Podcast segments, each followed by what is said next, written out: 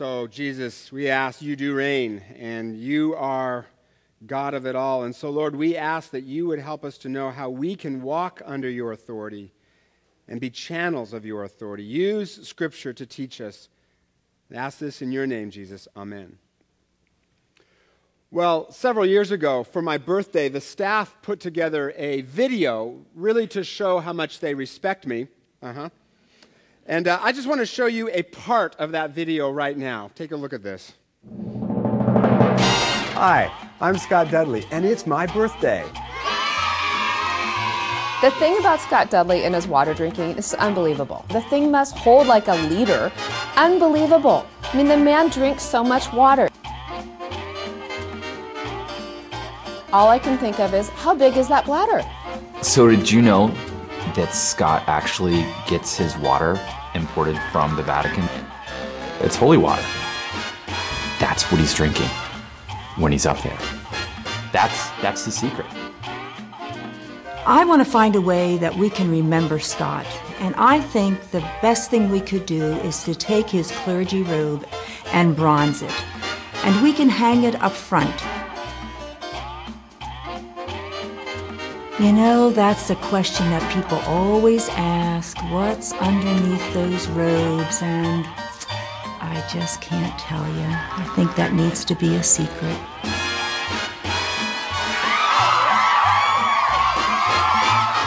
Personally, I think it'd be pretty important that we have a statue made um, of Scott Dudley because um, you know how presidents over time we all know how they change they weather they age. Well this is also true of senior pastors and i think it'll be important for us to remember what he looked like.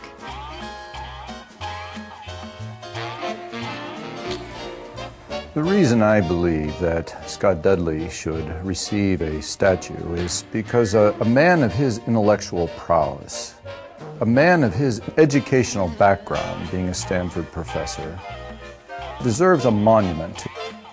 I think the statue should be bronze because um, Scott, after all, is no Dick Leon, and if it were Dick's, it'd be gold. But uh, bronze is a nice compliment to that. The Scott Dudley Memorial statue, I mean, what, what better icon could we leave Bellevue?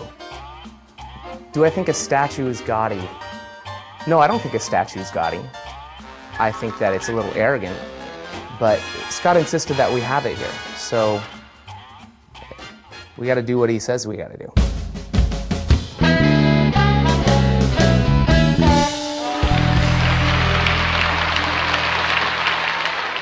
See how much respect I command? And clearly, the staff is in awe of my power over them to fire them, as they all should have been for that. Well, all those jokes about me demanding a statue and them having to do what I tell them to do, and you did know they were jokes, right? You knew that, right? Okay, they're, they're jokes. Uh, they get at something that I think all of us face in every relationship, whether it's at work or at home, and that is power struggles. We have power struggles everywhere we go. In marriage, for instance, all kinds of power struggles. Who's going to be who's going to make the decision, who's in charge over things like, you know, what things should we buy, what movies should we watch, how should we raise the kids? Certainly in parenting, we have all kinds of power struggles, as I experienced yesterday as I was trying to write this sermon, but that's a different story. Sometimes as adults, we experience our uh, power struggles with our parents who are still trying to control us. And at work, for sure, all kinds of power struggles as folks vie to have more control, climb up the org chart, and all of that. It's as if there were only two choices in life. I'm either on top or I'm on the bottom. I either win or I lose. I either have power or I'm powerless. But whenever Jesus was faced with a bunch of lousy choices, he always chose none of the above and instead found a third creative, refreshingly different way. And I think we need a third way when it comes from to, to the issue of power struggles because neither is a great option. Right? On the one hand, being powerless, clearly a lousy option. But on the other hand, having power over people, controlling others, whether that's overtly or passive aggressively, that has its limitations too, because it destroys relationships. You know, one of the things you learn is that you, will hear this a lot in business uh, leader uh, seminars. One of the things you learn as a manager, or for that matter, as a teacher, or a pastor, or a coach, or a more dominant friend or spouse in a relationship, is that you can get a season or two out of power. You can get people to do stuff for you out of power for a while. But then it just fractures relationships. And people get tired of you bossing them around, and it just destroys relationships. But in the story we read today, Jesus presents a third option between power and powerless.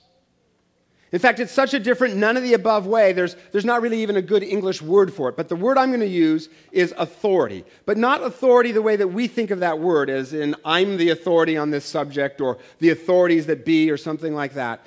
More akin to moral authority, or what I'm going to call it is Christ like authority, which is very different than the world's authority. And there's, difference between, there's a difference between power and Christ like authority.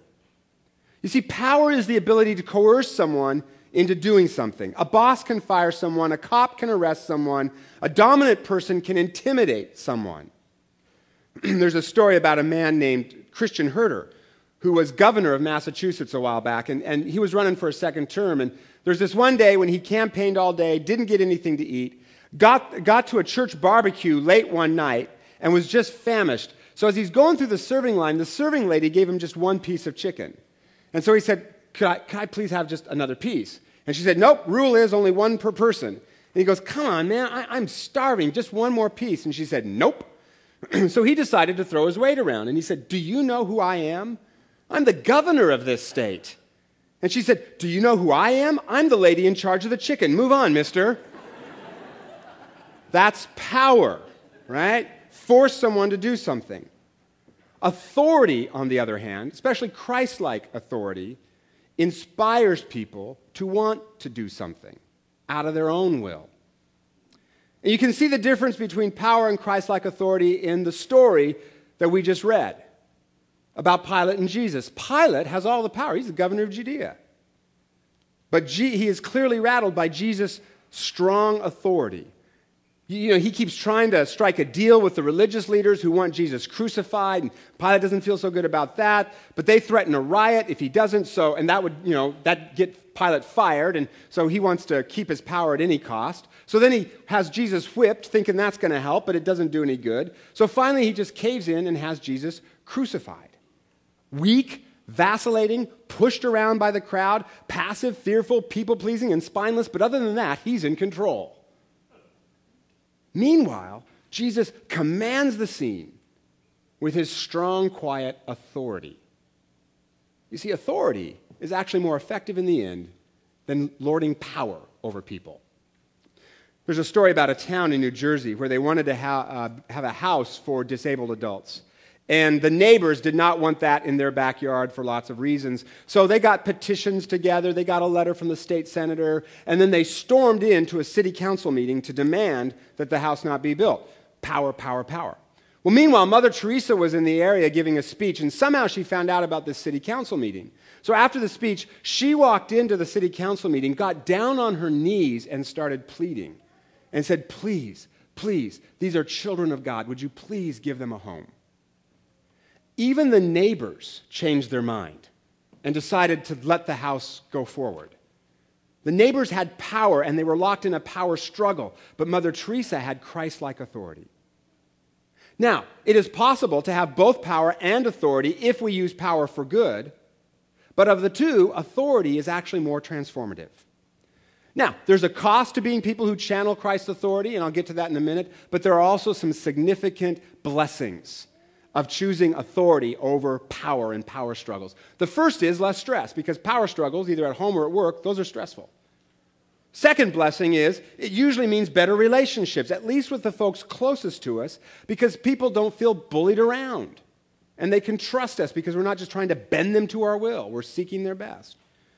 And then the third reward is because authority is actually a lot more happens through authority than power, we feel significance because of the ways that Jesus moves through us.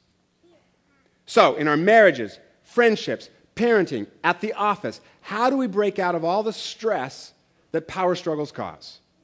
And instead become channels of Christ like authority. And by that, I don't mean just getting our way by sneakier means. No, I mean submitted to Jesus' authority and having Him move through us in ways that get us out of power struggles.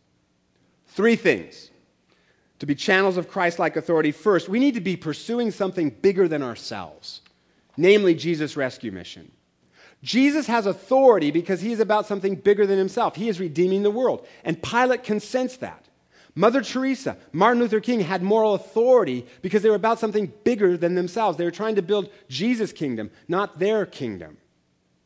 The word authority comes from the word author. So, you know, and the kind of authority I'm talking about is not our authority based on our credentials or our age or anything like that. It's being submitted to Jesus' authority and participating in what he's doing in the world.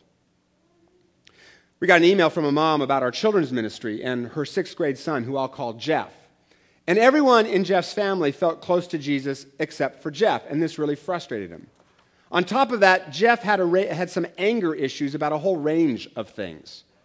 Well, this summer he got into trouble at one of our uh, day camps, and the children's ministry team, they, they didn't let him off the hook, they held him accountable, but they also surrounded him with a lot of love and a lot of grace, and there were no harsh words.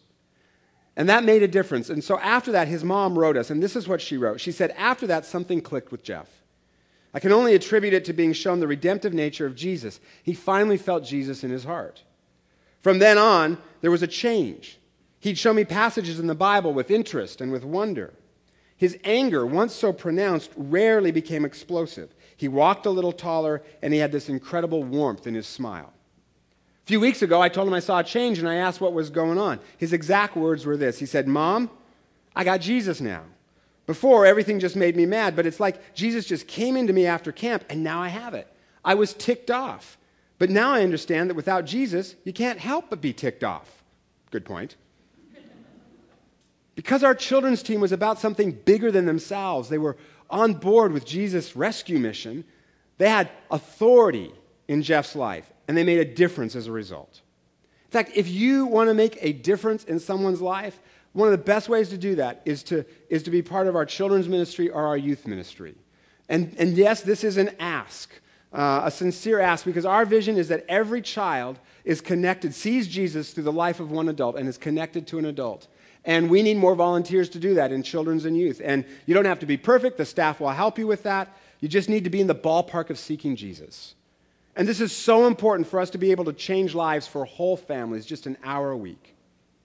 You can sign up on this sheet that you were handed out or in the lobby afterwards. When we are pursuing something bigger than ourselves, namely Jesus' rescue mission, we become channels of Christ like authority, and Jesus changes lives through us. Second thing that makes us channels of Christ like authority is when we sacrifice and serve others. You know, Jesus has authority in our lives because he died on a cross for us. Martin Luther King and, and, and Mother Teresa have authority because they were sacrificing for the good of others. Now, obviously, there's a cost to that, right? We have to sacrifice for the good of others. But the reward is our relationships improve, especially those closest to us, because people trust us. That we're not out just to bully them.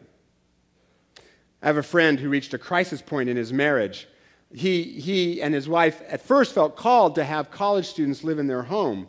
Uh, but that, that, was, that, lifestyle was driving her crazy. I mean, the students ate all their food. They were up late at night. They made a lot of noise. It just, it was wrecking her life, and she wanted them gone. He didn't. The fight got so bad over time, they just stopped talking to each other. Power struggle. Well, one night he was praying about this, and the thought popped into his head read the instructions. And knowing that his wife didn't come with an instruction manual, right, as handy as that might have been, uh, she, he, he picked up the Bible, read Ephesians 5, where it says, Husbands, love your wives the way Christ loves the church. And he realized that the call in his life was not to get his way. The call in his life was to help his wife become everything she was created to be in Christ. And the students living in their home was getting in the way of that. So the next day, he went to his wife, said, At the end of the month, the students will leave. And that's what they did. Their marriage improved. Um, she felt loved. He actually liked the peace and quiet of not having the students in their house.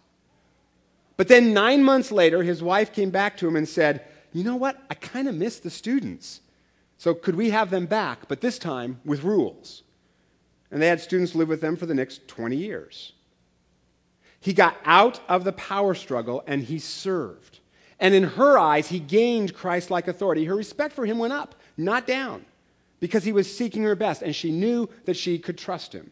Now, sometimes sacrificing for the good of others means not giving them what they want if it's going to hurt them. But if our motive is genuinely what's best for the other person, whether that's a child or a coworker or a spouse, well, then over time, we don't gain power over that person, but we do become channels of Christ like authority because folks trust us and that heals relationships. And just parenthetically, if you listen to that story about that man and his wife that I just told, and if any of you are thinking, huh, so she he got what he wanted at the end. So if I just sacrifice a little for my wife, then she'll do what I want to do later. No, right? That's not the point of that. The point is when we seek the best for someone else, we become channels of Christ's authority that changes lives. Okay? Pursue something greater than ourselves, sacrifice for others, and then finally, when we, we become channels of Christ like authority, when we use the power we do have for good. Because all of us have power of some kind. It's just how are we going to use it, for good or for ill? See, God has given us all some sphere of influence, and we exercise power in that sphere of influence. Pastor John Ortberg puts it this way If I go into work and the tasks I've assigned have been completed, what does it mean? Well, it means I'm in charge. This is my kingdom. If I walk into my kids' rooms and the beds are made and the chores are done just as I commanded, what does it mean? It means I'm in charge. This is my kingdom. If I walk through the door of my house at the end of the day and my slippers are laid out by the lazy boy and my iced tea is ready and the dinner is on the stove, what does it mean? It means I've walked into the wrong house. God has given all of us some sphere of influence, and we have power. How are we going to use it? Pilate says to Jesus, Don't you realize I have the power either to free you or crucify you? But Jesus answered, You would have no power over me if it were not given to you from above. In other words, we all have power, but it is not ours. It's given to us from God, and it's meant to be used for good, not for our purposes, not for our advancement. So maybe you're a manager, or a teacher, or a coach. Maybe you have financial power, or you're an elected official, or you have connections. How can you use that for good? Maybe that means helping a younger colleague thrive at work, even if that means you get fewer accolades and that colleague gets more. What you lose in accolades, you will gain in, in, in significance because that guy is like, or woman is likely to look at you as a mentor and they're going to return all kinds of love to you for that.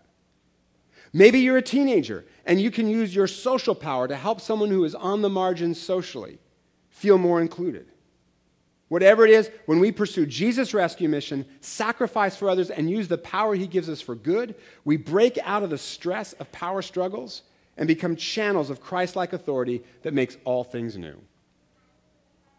I came across a photo in a magazine a couple of years ago. It was taken at a KKK rally.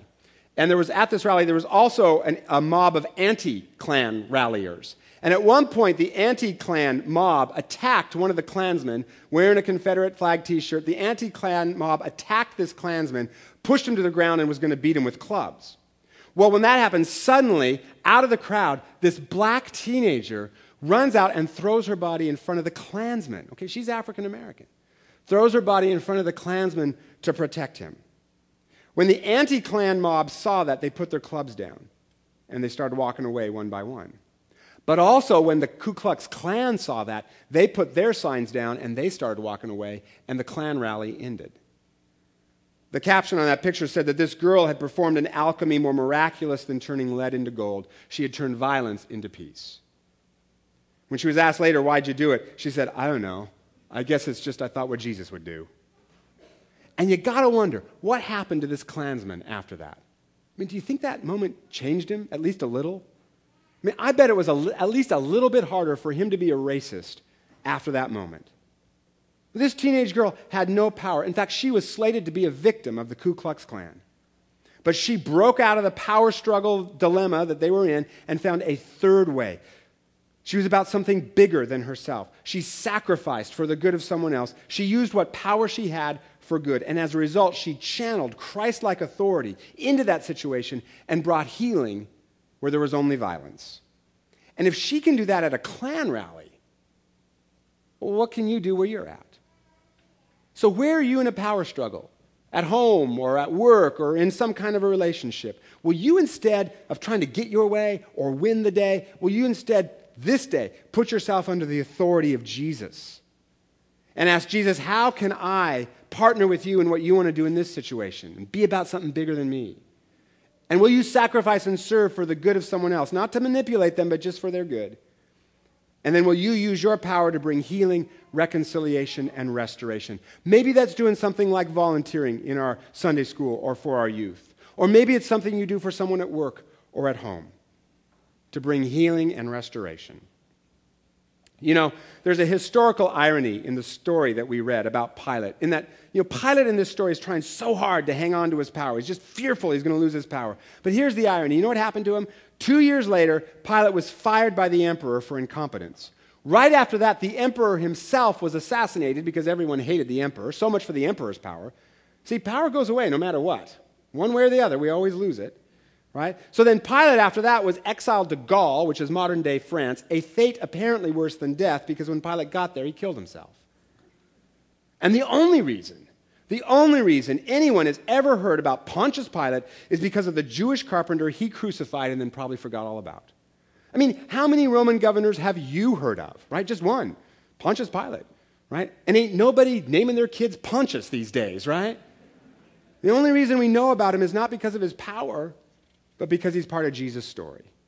You see, power, at the end of the day, isn't all that powerful because it always goes away. But Christ like authority changes relationships, changes us, and changes the world. Without doubt, the person who changed the world more than anyone else is Jesus. He launched a movement that continues to this day. But, question how many armies did he have? How many degrees did he earn? How many titles did he hold? Born in Nowheresville, wrote no books, made no fortune, commanded no army, was executed as a criminal, but no king or emperor or army has ever changed more lives than Jesus. You see, the cross is this historical conundrum that the weakest thing in the world actually conquered the world. And it's this theological weirdness. Nobody had ever heard of a God who gets murdered by his own creation. You wouldn't make that story up. What kind of God is that? He's the God revealed in Jesus who has authority by being a servant, who transforms the world by giving himself away. That's radical. That's revolutionary. That's the third way. The power revolution that Jesus announces is it ain't about power. It's by being powerless servants that we change ourselves and we change the world. So, power or Christ like authority, what's going to be? Your call. So Jesus asked that you would help us to be fully submitted to your authority. Be about what you are about, something bigger than ourselves. So that we can be the channels of Christ like authority in a world that desperately may, needs to be made new, not by power, but by the power of your love through us. We pray this in your name, Jesus. Amen.